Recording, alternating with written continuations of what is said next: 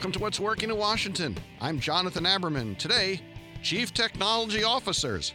What's their secret? If you want to use technology as a weapon to push your business forward, you really need a CTO.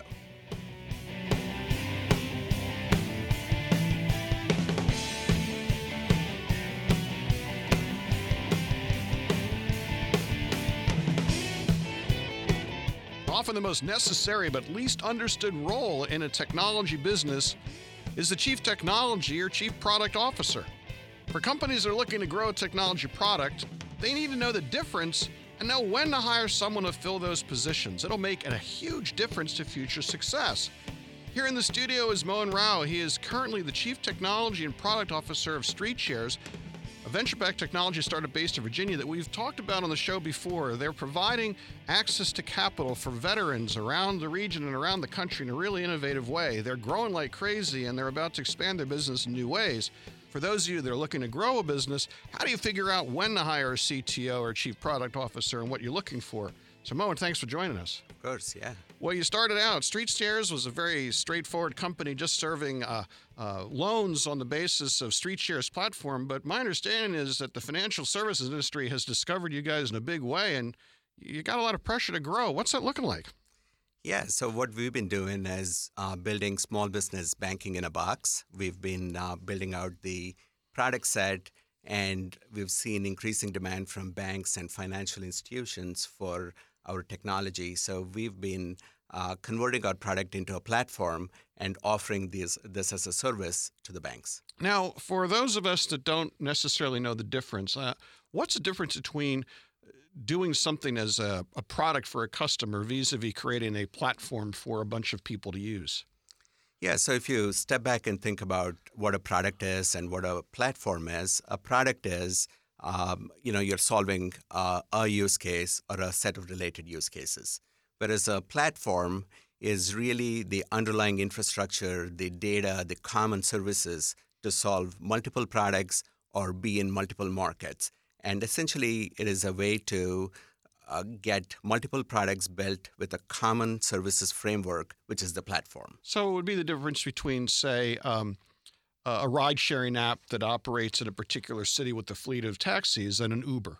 That's right. That's right. So if you want to take a financial services example, uh, maybe your platform is a payments platform and the individual product is an e-commerce product or a, peer-to-peer product or a um, POS product.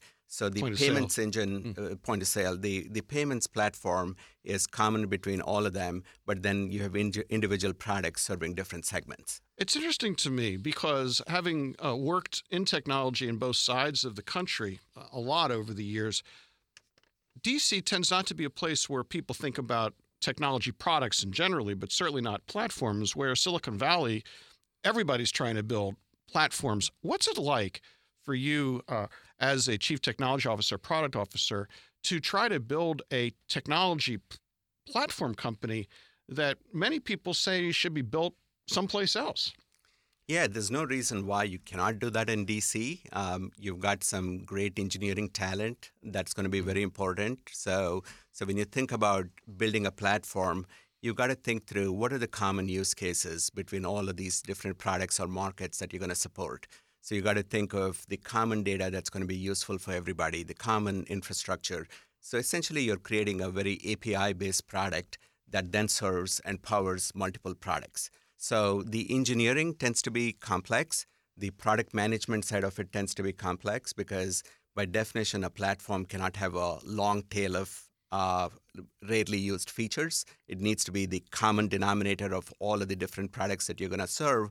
So you got to really have a good idea of what you're building, why you're building, and how you're going to go about converting your product into a platform. So, as you look at this, and and you're looking at growing a business that's fundamentally creating an ecosystem, uh, to use another word, a way to, to connect veterans and people who need microloans with the enormous amount of money that's out there.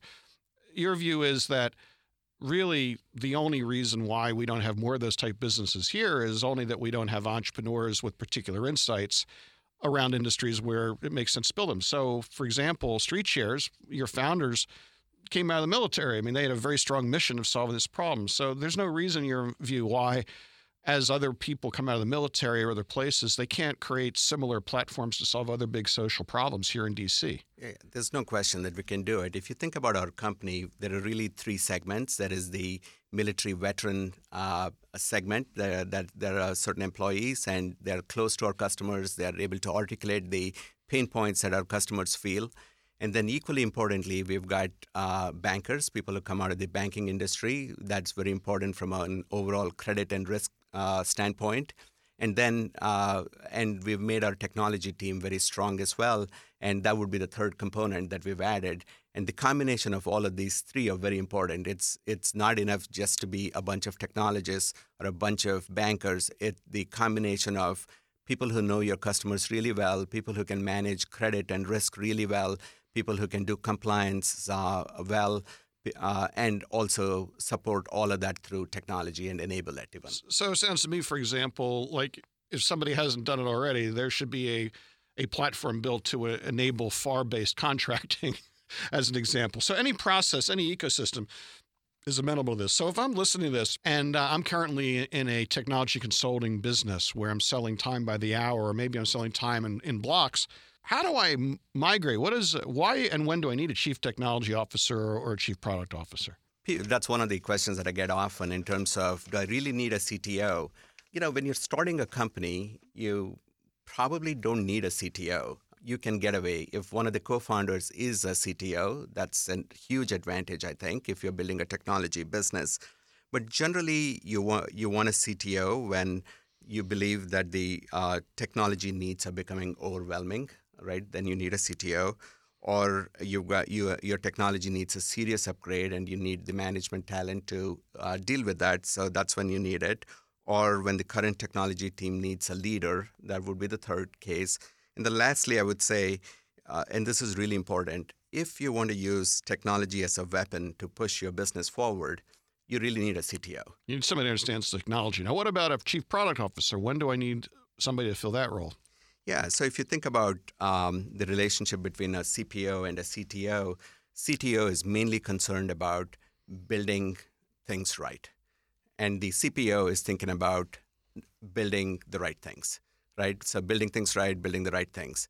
And then the CPO is also concerned about the uh, product market fit, the product market sales fit, thinking about pricing and packaging and all of that. So usually in most startups, the founders themselves are the CPO, uh, mm-hmm. right? So they are the ones with the product vision, or um, or somehow they have, they have an uh, early employee who has that vision. Usually it's the founder.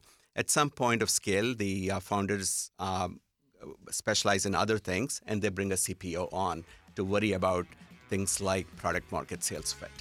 Very interesting. Well, I really appreciate you coming on. And Mohan, I'm, I'm glad to get the update on StreetShares. I've been following the company closely all these years. It's, it's great to hear of your success. That was Mohan Rao from StreetShares.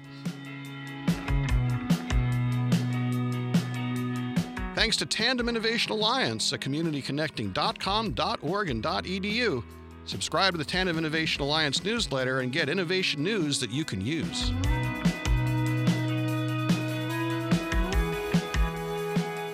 Executive producer is Tracy Madigan, online writer Barbara Ulrich, music provided by two DC region bands, Two Car Living Room, and the Sunbathers. I'm Jonathan Aberman. Thanks for listening. See you next time.